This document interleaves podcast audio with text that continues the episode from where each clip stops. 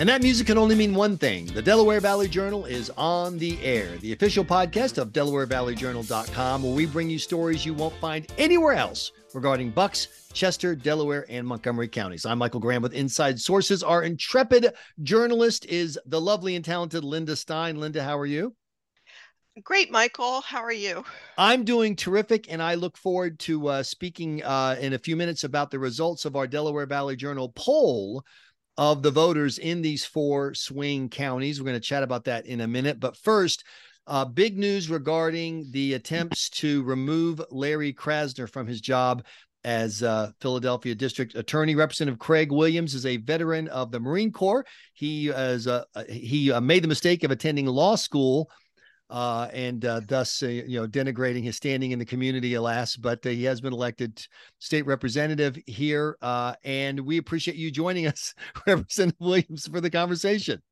Yeah, I appreciate the teasing about law school, but I want to make very clear I used that education to then immediately go into the Marine Corps and be a prosecutor.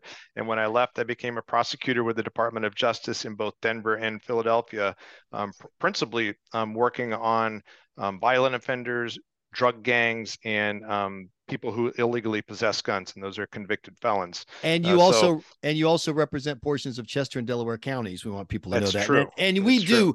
People who read DVJ know we turn to you often for your insights on legal matters, uh, particularly when uh, a certain managing editor finds himself mistakenly yeah. under arrest by the local constabulary. But we appreciate all your help, Representative yeah, Williams. So, big picture, what the heck is going on? What, what did the House try to do, and what are they now appealing? So um, you may recall that at the end of the last session, towards the end of um, 2022, we passed articles of impeachment out of the House, which right. impeached Larry Krasner, the district attorney of Philadelphia. Um, seven counts in the articles of impeachment setting out various misbehavior in office, ranging from um, deceit of the grand jury to um, lying or failing to inform crime victims, lying to the courts, lying to a federal court, lying to the Pennsylvania Supreme Court. All these allegations were in the, the articles of impeachment. Um, I was appointed, appointed one of three um, impeachment managers and named the chairman of the three impeachment managers, two Republicans, one Democrat. I remain in that position. Um, in early 2023, this year, Larry Krasner and his lawyers um, filed um, uh, basically objections to the Commonwealth Court, trying to have the whole thing dismissed as a judicial matter. And the Commonwealth Court um, agreed with his argument that the articles of impeachment did not state misbehavior in office.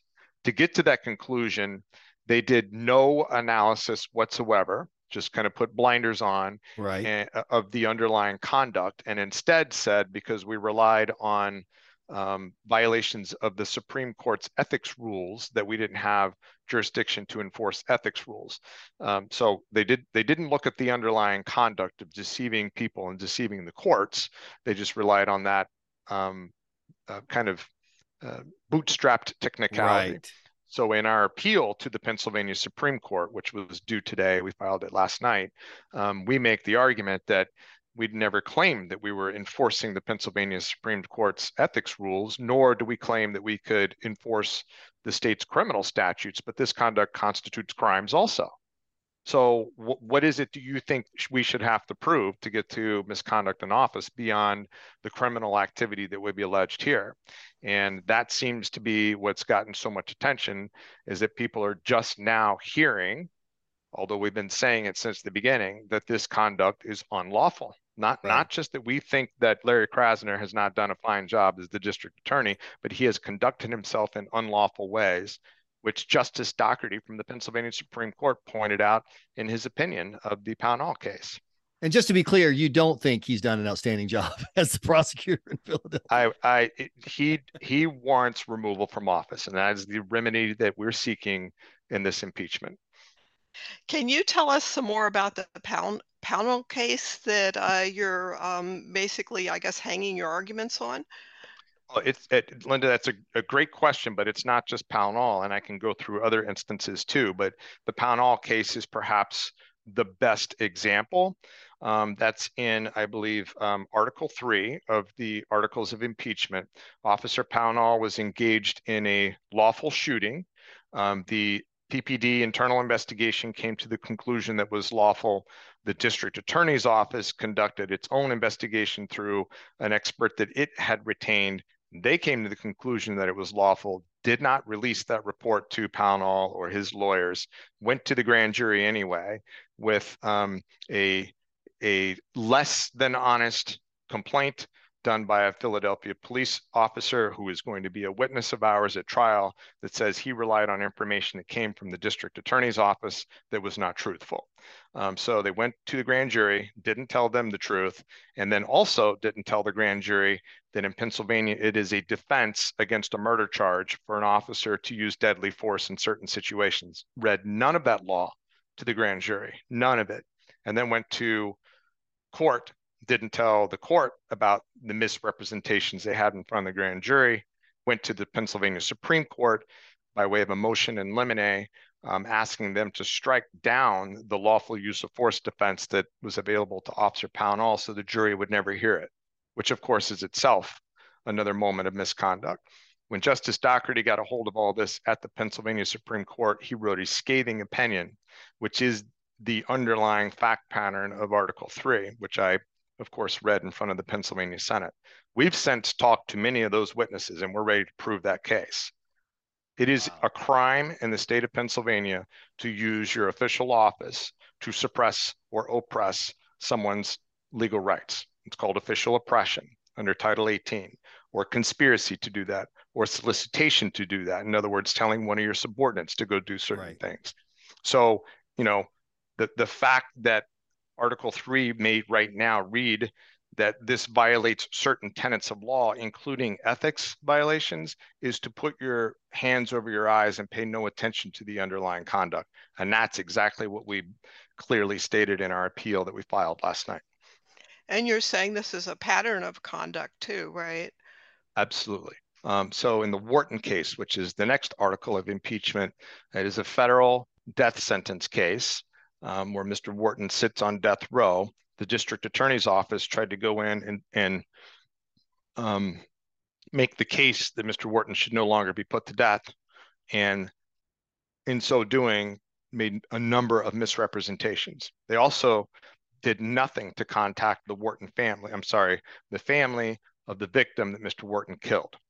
And they had been involved in the case before Larry Krasner came into office when Judge Goldberg started figuring out that he wasn't getting the truth about Wharton's conduct in federal prison, like, for example, that he had tried to escape, um, he had the Attorney General's Office of Pennsylvania look into the district attorney's representations in his federal court and came to the conclusion that Larry Krasner was lying to him and ordered Larry Krasner to write letters of apology to the victim's family.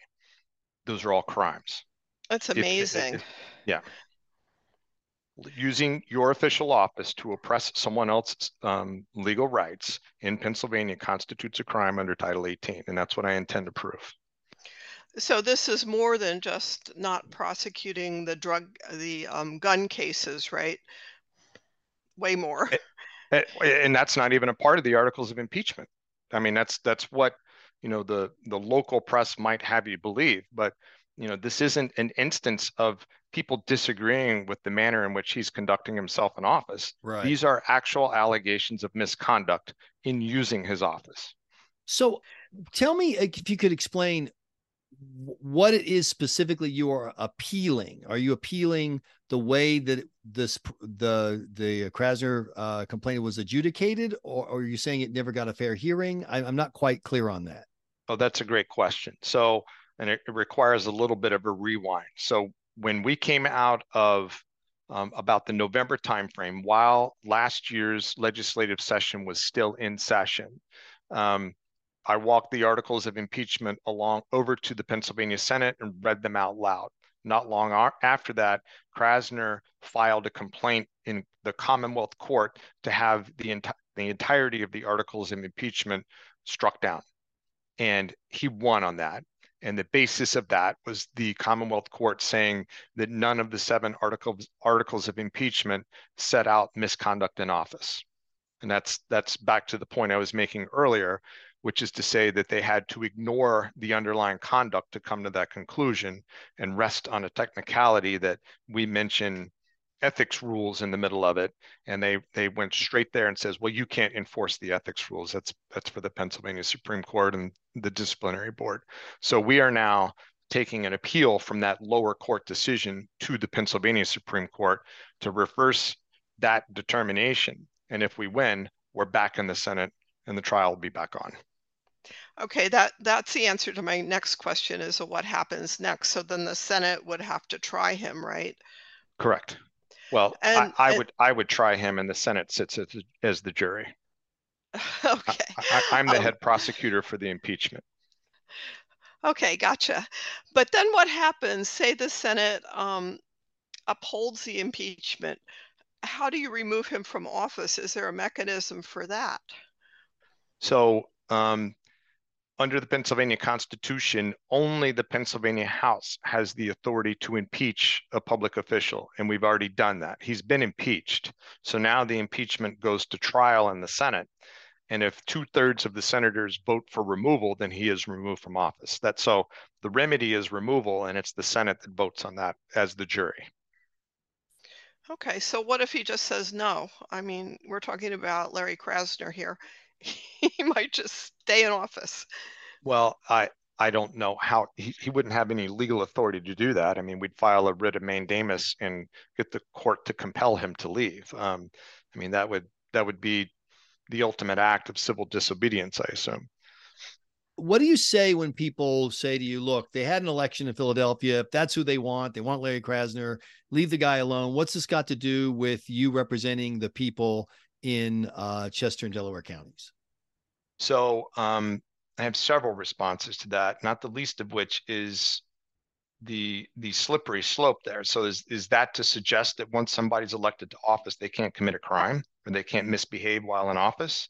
Um, I, I think the answer to that's clearly no. I mean, we we tried plenty of Pennsylvania and Philadelphia officials for um, their their le- illegal activity. So being elected to office is not um, some sort of um, cloak of immunity.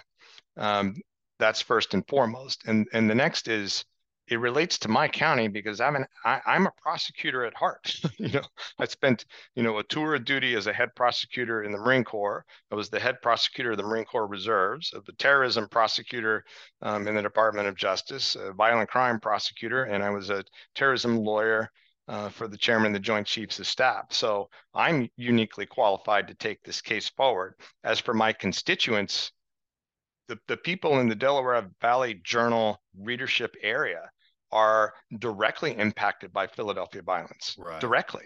And, and my district sits on the Delaware border. So we're caught between Wilmington and Philadelphia. And, you know, I, you, you think about where the tourism economy of Pennsylvania flows through, it's Philadelphia it's Philadelphia. And right now, um, it is not a safe place to be. And that directly ties to Larry Krasner's refusal to prosecute gun cases and his illegal conduct. We had a uh, poll come out last week uh, before President Biden showed up showing that he's uh, uh not nearly as popular today as he was in 2020 when he ran for reelection. I'm just curious if you have any thoughts on that from talking to voters, et cetera, about how they feel about things are going broadly. Um, I guess, you know, I, I would separate that just like I have in my own elections, right? Mm-hmm. And again, we're we're separating ourselves a bit from you know the impeachment stuff and and talking right. general politics. Exactly. Um, that I I'm able to bifurcate the worlds. There is this this sense of um, unrest, unhappiness, displeasure with national politics, and when we get back home, people understand that that my representation of them is predominantly local. Like I'm very interested in making their quality of life at home the best that I possibly can. And then we have to go wrestle with these statewide issues in Harrisburg. So you know, what I get at home are um, people unhappy with roads, um, people, you know, having an electrical fire in their house and how they get a claim settled. And that's what I've been working on this week. Um, I, I, mean, those are the problems that I'm working on. And when it comes to Biden and whoever might be running against them, that is such a a foment of emotion that's unfortunately fed by social media that most of us try to get distance from that, right? Right. Um, and I, I don't mean distance from the politics and the answer of it, but from our personal happiness. Right? It's like it's like I, I I find I find so much more effectiveness in my communication and my representation to remind people that I'm I'm their neighbor and I'm trying to make their home life much better. Um, but it doesn't surprise me that as the what I call the food fight keeps happening at the top of the ticket, right. people become con- consistently less happy, right. and and they get an opportunity to voice it online, they become even more unhappy because they get to wallow in that unhappiness. Um, so I'm not surprised but I'm not that the, I'm not sure that the presidential election next year is going to make them happier. Uh, one last question for you. Uh, we asked, obviously, the four counties are you know pretty blue when you put them in aggregate on a presidential election, and you know tend to trend towards Biden. But we asked, do you want President Biden to run again in 2024? And 53% said no. Only a third, 33%, said they want him to run again. So obviously, even among Democrats, it's a pretty strong split. Does that surprise you? Um, yeah, I would su- I would suppose that it does. So again, if we're aggregating and taking out Philadelphia, right? Exactly. Just the suburbs, right? If you're if you're aggregating, I would guess that you're somewhere between 60-40 and 55-45 right. in terms of your party splits, which tells me that um, a good 20 to 30 percent of Democrats, I'm sorry, half Right. Almost half of the That's Democrats right. are not wanting the sitting president to run for reelection, um, which I would think spells trouble for them. Um, it spells trouble, especially if a third party moderate candidate gets in the race. Right. Those just disaffected Democrats will tend in that direction. Republicans will not. Um, and uh, I yeah, and, the, and then my follow up question to them would be: so if not Biden, then who? Exactly. Well, I want you to know that uh, as soon as we're done here, I'm sending your resume to the No Labels organization so they can consider you for the ticket, president or vice president in 2024. What do you think? Um, yeah, no, I'm I'm a, I'm a pretty ardent Republican, um, and and will be. well, it's certainly working. Representative Craig Williams, we really appreciate your time. Absolutely, thank you much. So I appreciate uh, Representative Williams uh, chatting about the uh, new Delaware Valley Journal poll, which we kind of ambushed him with Linda Stein. Uh, but uh, it was it was good. It was interesting to get his reaction. I just want to run through some of the numbers and ask you about you know from what you hear in the community day to day. For example, I'm not surprised at all that 59% of the people in the four counties we cover think America's on the wrong track because national polls show consistently but that between 60 and 7% of Americans feel that way. Um, you're probably right. It just I feel that way. um, and it's not a surprise that 64% of people in the you know bluish corners of uh, Delaware Valley Journal don't want Donald Trump to run again. Only 30% want him to run. But when only 33% want Biden to run, I mean, think about that. Trump's at 30, Biden's at 33. That's basically tied for the percentage of people that want you to run. And I think this is interesting.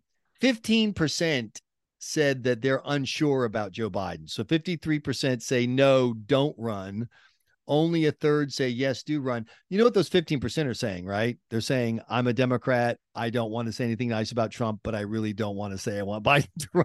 So I would count them in the please don't run as well. That seems reasonable to me. Well, I think they have a concern about Biden's age and yes. um, how he acts sometimes, caught on camera.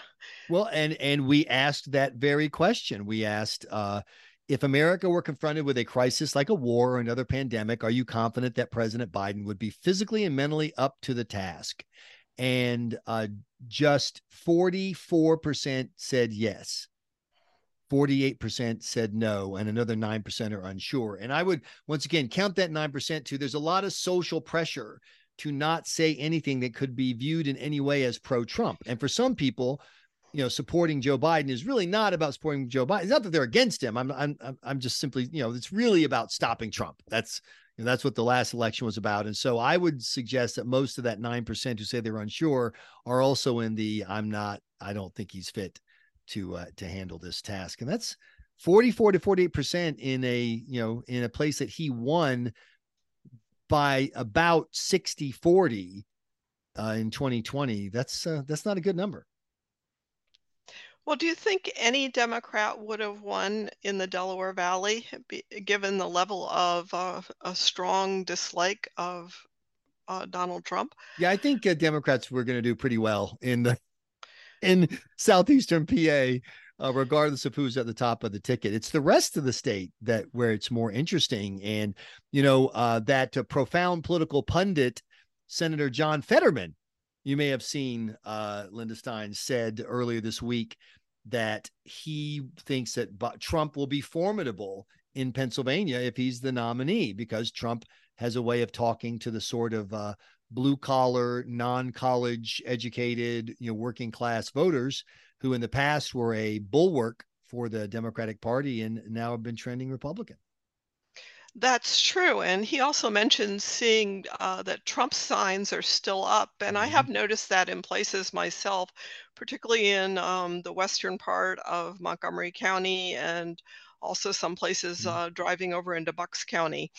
So it's interesting. And uh, just a reminder of just how strong the Democratic brand is in southeastern Pennsylvania. After all those numbers I gave you, you might think, wow, well, Biden might be in some trouble in Buckchester, Delaware, and Montgomery. Uh, no, we asked if the election were held today, who would you vote for, Biden or Trump?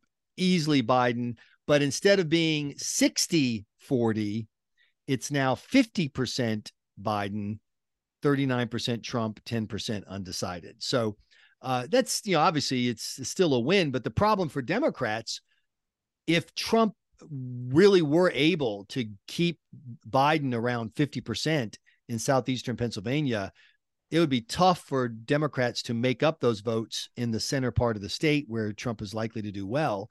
And uh, that could put uh, uh, uh Pennsylvania at risk for Democrats. We also asked if it were Trump and DeSantis, and the numbers are almost identical 50% Trump, 37% DeSantis, 13% undecided. So uh, those numbers make Republicans happy, not because they want to lose, but you know, it's just like Democrats know they're going to lose the more rural areas in the center part of the state. They know they're going to lose the you know uh, energy sector part of the state.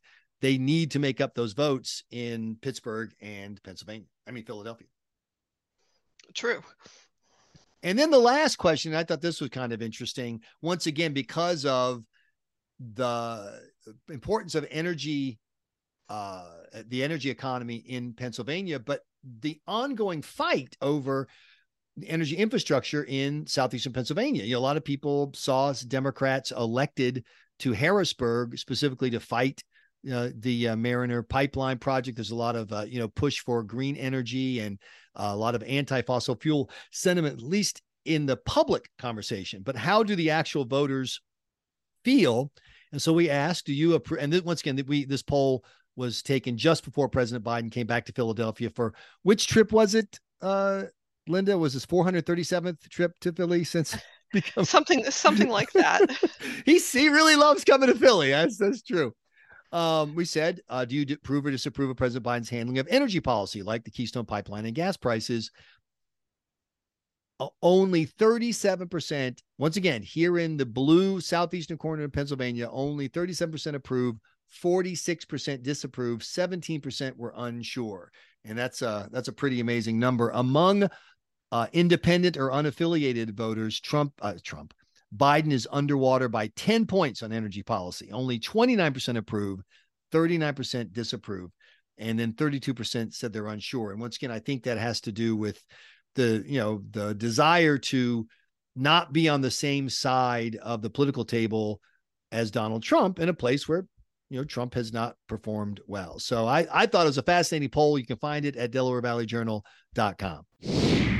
Thanks so much for listening to this edition of the Delaware Valley Journal on the air. If you enjoyed the podcast, please share it with your friends, post it on social media, and if you haven't, sign up for our twice a week newsletter so you don't miss any of the terrific content from DelawareValleyJournal.com. Thanks again. I'm your host, Michael Graham.